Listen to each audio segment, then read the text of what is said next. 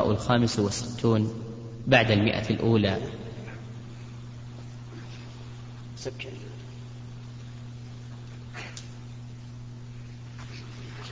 كم احنا ظننا كنا نتكلم عن آداب طالب العلم، وصلنا إلى الحسد.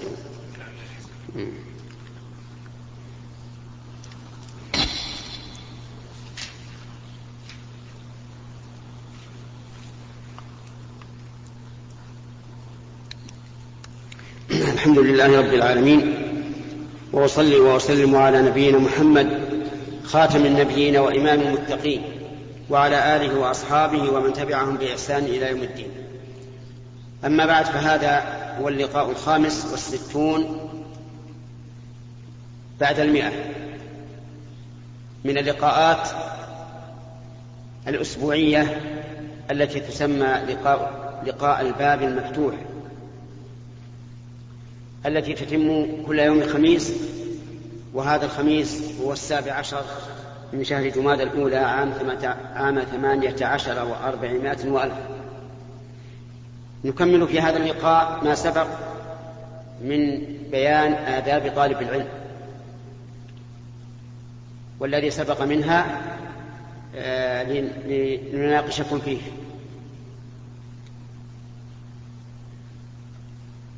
أولا من الحاضر؟ نعم، الإخلاص لله في طلب العلم. طيب، والثاني نية التقرب إلى الله تبارك وتعالى في طلب العلم.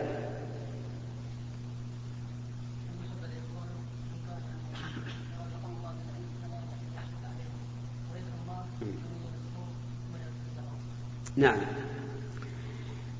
بينا في اللقاء السابق أن طلب العلم يوازن الجهاد في سبيل الله، واستدلنا لذلك بآية من كتاب الله. نعم، قوله تعالى، لا أول آية، وما كان المؤمنون لينفروا كافة.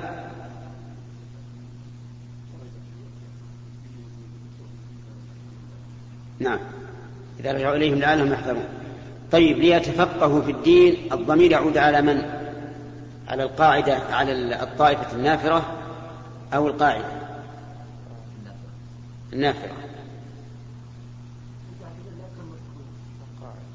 القاعدة والنافرة، أنا أسأل القاعدة. طيب،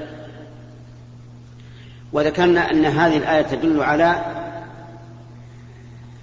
فساد وهم من قال إن الجهاد يكون فرض عين على كل واحد. وجه الدلالة من الآية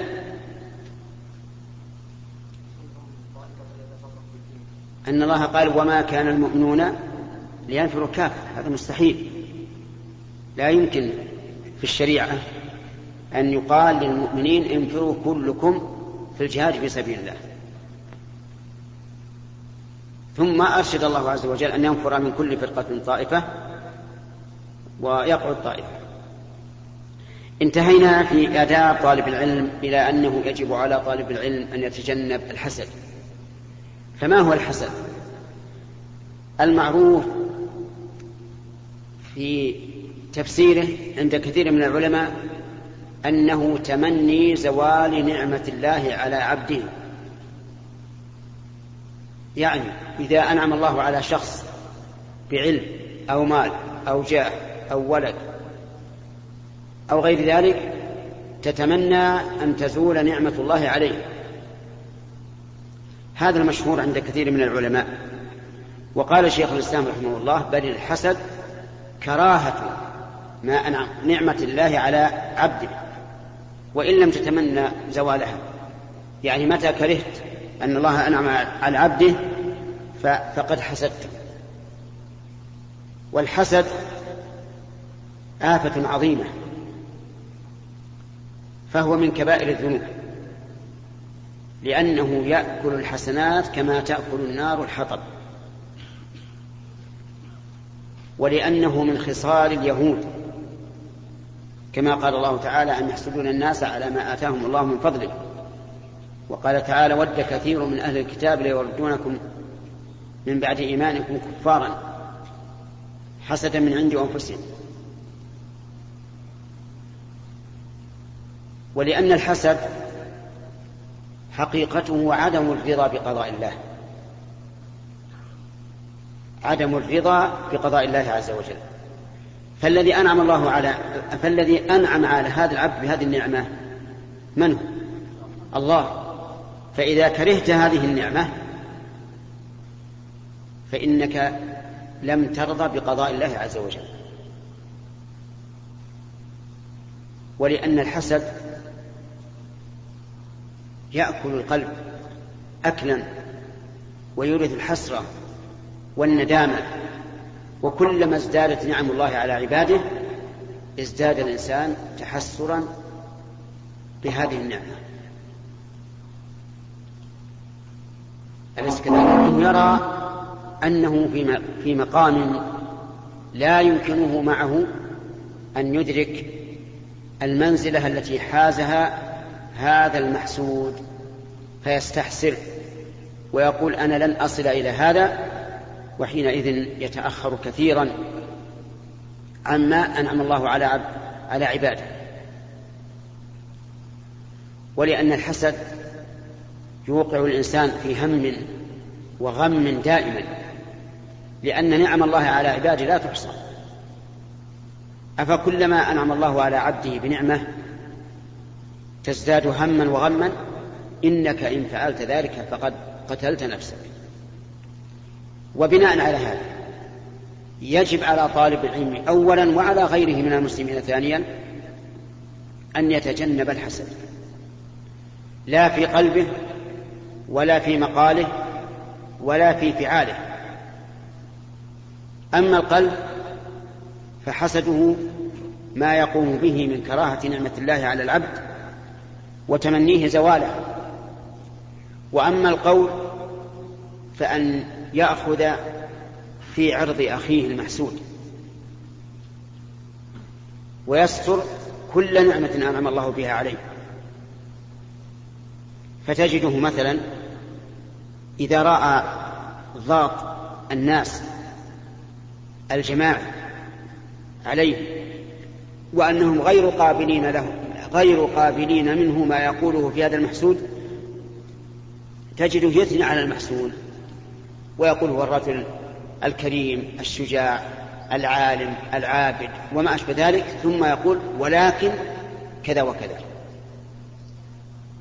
وهذا يقع كثيرا، فيأتي بمثلبة واحدة من مثالبه مقابل مقابل عدة مناطق لهذا، حتى ينزل من قدره. هذا عدوان بالقول على المحسود. العدوان بالفعل على المحسود أن يحاول عدم نشر كتبه، عدم نشر أشرطته، فلا يدل عليها في المكاتب ولا في التسجيلات، وربما يسأل أفي المكتبة الفلانية كتاب فلان، أفي التسجيلات الفلانية أشرطة فلان، فيقول لا، وهو يدري أنها موجودة لكن حسدا يحسده. وهذا لا شك أنه من العدوان في حق أخيه. ولهذا جاء في الحديث إذا ظننت فلا تحقق وإذا حسدت فلا تبغي، يعني إذا وقع في قلبك حسد إنسان فلا تبغي عليه بكتم محاسنه والعدوان عليه.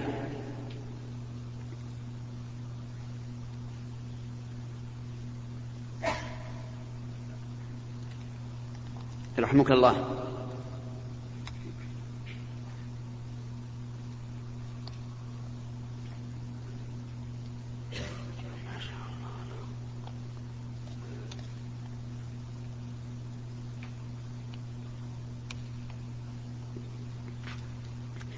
فالحاصل أن العدوان والبغي من الحاسد يزيده أي يزيد حسده إثما ووبالا.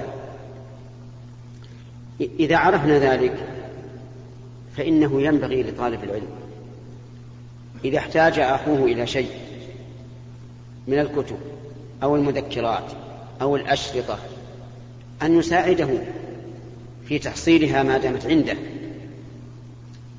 ولا يستجيب لداعي الشيطان الذي يقول له إنك إن ساعدته غلبك وتقدم عليك، فاحرص على أن لا تساعده، فإن هذا من وحي الشيطان، وهو من أسباب تأخر هذا الإنسان الحاسد، لأن الله تبارك وتعالى في عون العبد ما كان العبد في عون أخيه، فساعده. فمن كان في حاجة أخيه كان الله في حاجته. ومن المهم لطالب العلم أن يعتني بإفشاء السلام، وهذه الخصلة مع الأسف الشديد مفقودة عند كثير من طلاب العلم، فتجده يمر بأخيه من زملائه أو غيرهم ولا يسلم، وهذه آفة عظيمة، لأن السلام شعار اللقاء بين المسلمين. قال النبي صلى الله عليه وعلى آله وسلم إذا لقيته فسلم عليه، وقال صلى الله عليه وسلم والله لا تدخلوا الجنة حتى تؤمنوا ولا تؤمنوا حتى تحابوا، ألا أخبركم بشيء إذا فعلتموه تحاببتم، أفشوا السلام بينكم.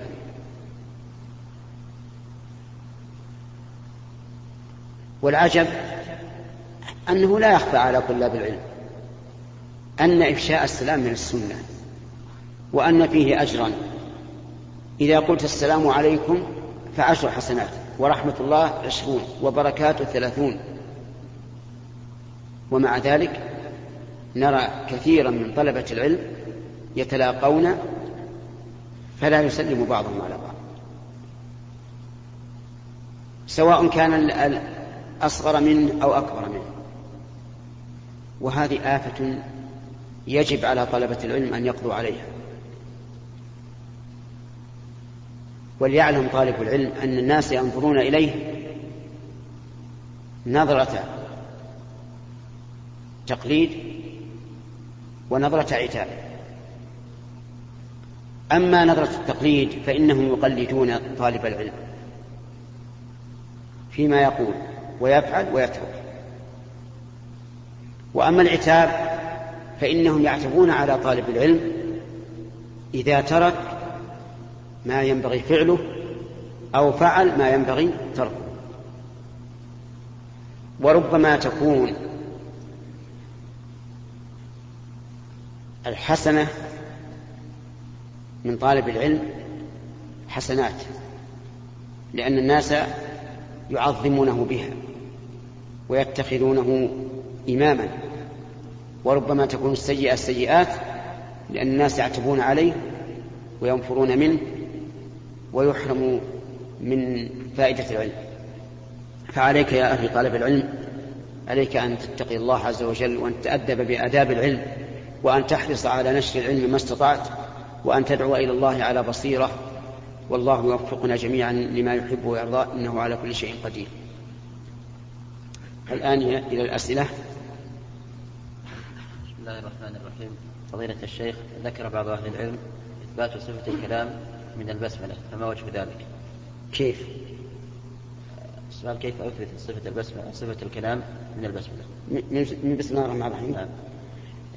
لأن بسم الله الرحمن الرحيم من كلام الله عز وجل، فإنها آية من كتاب الله،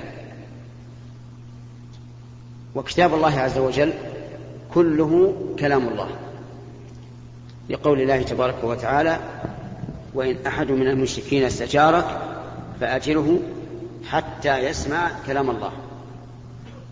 ومن المعلوم أن المراد بالآية حتى يسمع كلام الله من قارئه،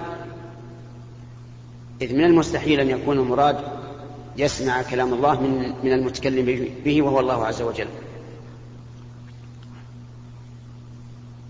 واضح؟ نعم. شيخ أحسن الله إليك، ما هي شروط المضاربة بالأموال؟ شروط المضاربة بالأموال أن يكون رأس المال معلوما، وأن يكون من النقدين المضروبين، يعني من الدراهم والدنانير أو أوراق العملة، وذلك لأنه لو كان سلعة فإن السلعة تختلف أقيامها، قد تكون حين العقد ب1000 وحين التصفية ب2000 أو ب500، فلذلك منع الفقهاء رحمهم الله أن يكون رأس المال من غير النقد. وبناء على كلامهم لو أعطيت شخصا سيارات قلت هذه مضاربة فإنه لا يصح، لأن السيارات ربما يكون ثمنها حين العقد 100,000 وحين التصفية اجلس برا تسمعوا، وحين التصفية 80,000 أو 200,000. وقال بعض أهل العلم إنه يجوز أن يكون رأس مال المضاربة من غير النقدين، لكن بشرط أن تقدر قيمته وقت العقد حتى يعرف الربح من الخسارة عند تمام المضاربة. وهذا القول هو الراجح وهو الذي عليه العمل الآن، فإن الناس يعطون أراضي مضاربة ويعطون سيارات مضاربة، لكن لابد كما سمعت من تقدير القيمة وقت العقد. الشرط الثالث أن يكون نصيب العامل جزءا مشاعا من الربح، جزءا مشاعا من الربح، بمعنى أن تجعل العامل إذا أعطيته 100,000 يتجر بها أن تجعل له من الربح 1/3، 1/4، 1/2 الذي تتفقان عليه. فإن جعلت له شيئا معلوما بأن قلت خذ هذا المال التجر به ولك 100 ريال فإن هذا لا يصح، وذلك لأنه قد لا يربح شيئا وقد يربح أكثر من 100 ريال بكثير، فلا بد أن يكون سهمه جزءا مشاعا. لا بد أيضا أن يكون معلوما،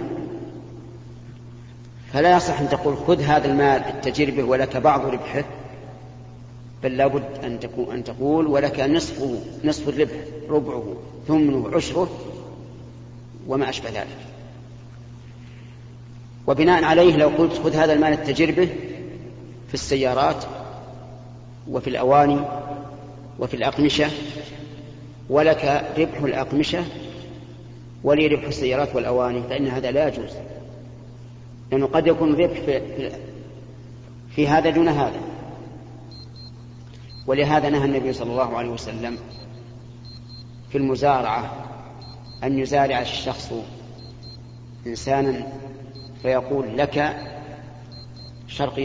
زرع شرق الأرض ولي زرع غربها، أو لك زرع الشعير ولي زرع البر، وما أشبه ذلك. هذه من شروط المضاربة. كذلك أيضا لو خسرت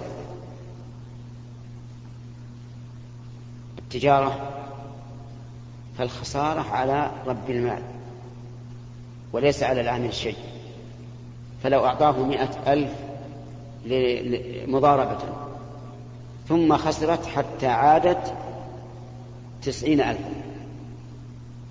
فإنه لا يجوز لرب المال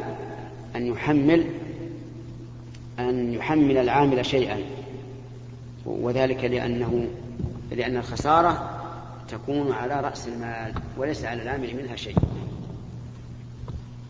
نعم. فضيلة الشيخ، الآن في الصلاة على النبي يجب أن نجمع بين الصلاة والسلام، ما تذكر كل واحدة على تسليم، وكيف الآن في الصلاة في التشهد نقول اللهم صل على محمد، ما قلنا اللهم صل وسلم، وكذلك في الحديث بمن صلى علي مدى من صلى وسلم. لا يجوز الجمع في الصلاة على النبي صلى الله عليه وسلم بين الصلاة والتسليم، بل للإنسان أن يفرد هذا دون هذا. ولهذا لما علمهم النبي صلى الله عليه وسلم التشهد ذكر السلام ولم يذكر الصلاة،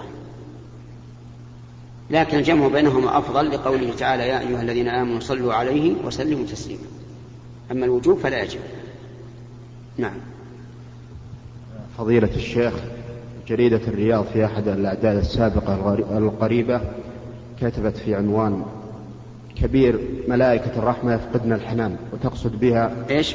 ملائكة الرحمة كبير إيه في عنوان يعني كبير العنوان، ملائكة الرحمة يفقدنا الحنان وتقصد بها الممرضات، فما قولكم في ذلك؟ قولي في هذا أن مثل هذه العبارة محرمة، وليست الملائكة وليست النساء ملائكة، إلا في قول المشركين الذين جعلوا الملائكة بنات الله.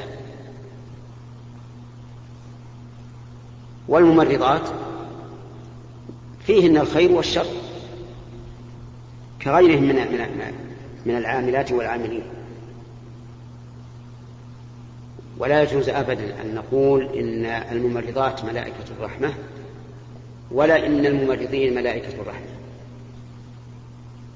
الملائكة عالم الغيب لا يعلمه إلا الله تبارك وتعالى أو من أطلعه الله عليه،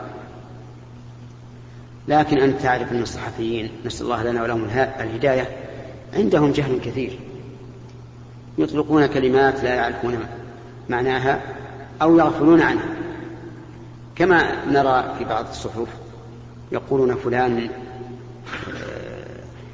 حمل إلى مثواه الأخير، يعني إذا مات. وهذه الكلمة على إطلاقها تتضمن إنكار البعث، لأنك إذا جعلت القبر هو المثوى الأخير فيعني هذا أنه لا مثوى بعده. ومن المعلوم أن الناس سيبعثون بعد ذلك، وأنهم يرجعون إلى المثوى الأخير حقيقة وهو الجنة أو النار. ولهذا سمى الله تبارك وتعالى القبور سماها محل زيارة، فقال جل وعلا ألهاكم التكاثر حتى زرتم المقابر. هل الدعاء على رجل مثل بسوء الخاتم الكفر؟ هل الدعاء على رجل بسوء الخاتم الكفر، يعني لو دعوت على شخص بسوء الخاتمة يعني أن الداعي يكفر؟ لا، هذا لا يعتبر كفر، ولكن لا يجوز للإنسان أن يدعو لأخيه المسلم بهذا الدعاء الشنيع بسوء الخاتمة، لأن سوء الخاتمة والعياذ بالله يعني أن يموت على غير الإسلام. وقد ثبت عن النبي صلى الله عليه وسلم أن الرجل يعمل بعمل أهل الجنة حتى ما يكون بينه وبينها إلا ذراع، يعني حتى يقرب أجله، فيعمل بعمل أهل النار فيدخلها. نعم. فضيلة الشيخ، عندما ذكر النبي صلى الله عليه وسلم لعن الله زوارات القبور، هل قصد بذلك الزوارات كثيرة الزيارة أم أنه يجوز الزيارة على فترات متباعدة؟ الحديث روي على وجهين. الوجه الأول لعن النبي صلى الله عليه وسلم زائرات القبور، والوجه الثاني لعن زوارات القبور، وكلاهما له معنى صحيح.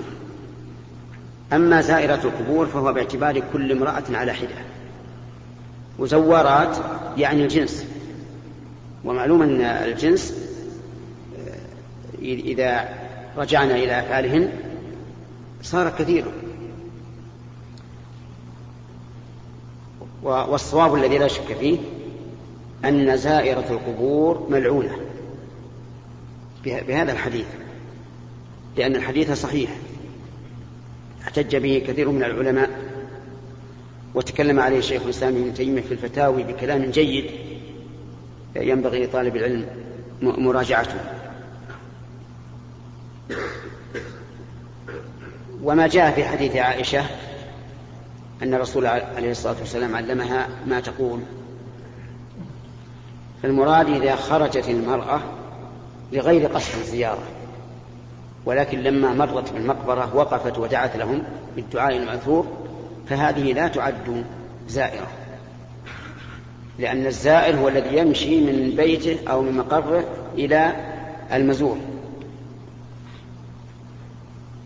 ويبقى النظر في زيارة النساء قبر النبي صلى الله عليه وعلى آله وسلم، هل يدخل في هذا أو لا؟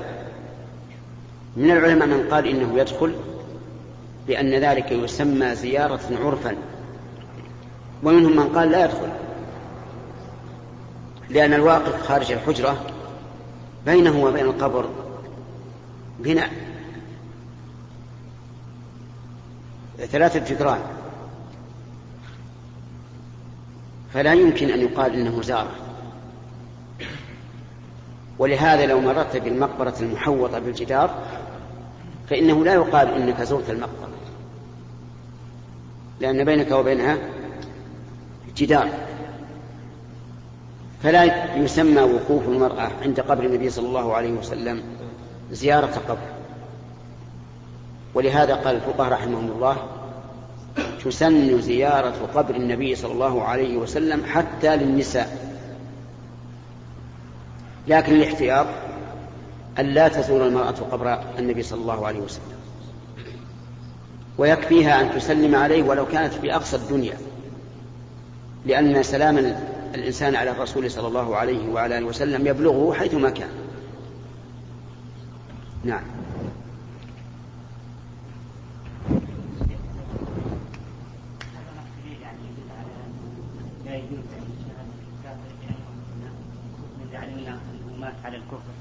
ما قال يوم من الأيام لا إله إلا الله محمد رسول الله. نعم. إنكم قلتم في هذا يعني أنه يعني نعلم أنه كافر لكن لا نشهد له بأنه مخلد في النار، وهذا نعم. أشكل عليهم. نعم، لا يشكل عليك، بارك الله فيك. سألت عائشة النبي صلى الله عليه وعلى آله وسلم عن عبد الله بن جدعان، وكان يطعم الطعام ويقضي الضيف ويفعل من الحسنات، هل ينفعه ذلك في الآخرة؟ فقال النبي صلى الله عليه وعلى آله وسلم: إنه لا ينفعه. وكذلك الرجلان اللذان جاء إلى النبي صلى الله عليه وسلم وأخبراه أن أمهما كانت تصل الرحم وتقضي الضيف وتفعل، أينفعها ذلك؟ قال: لا. فالإحسان لا ينفع الكافر في الآخرة، بل إذا شاء الله عز وجل أن ينفعه بإحسانه آتاه ثوابه في الدنيا، أما في الآخرة فما للكافرين فيها من نصيب. عرفت؟ دقيقة. أما الشهادة بالكفر ففي الدنيا نشهد على أن هذا الرجل الكافر الذي يعلن الكفر ويعتز به، نشهد أنه كافر، ونشهد أنه مات على الكفر ما لم يظهر لنا أنه تاب، لكن النار لا نشهد بها له، لأن هذا أمر غيب، قد يكون في آخر لحظة آمن، ما ندري. ولكن هل إذا لم نشهد له هل ينفعه ذلك ويمنعه من النار؟ أسأله، ما ينفعه. هو إذا كان في النار فهو في النار سواء شهدنا أم لم نشهد، إذن لا فائدة من أن نقول هو في النار أو ليس في النار.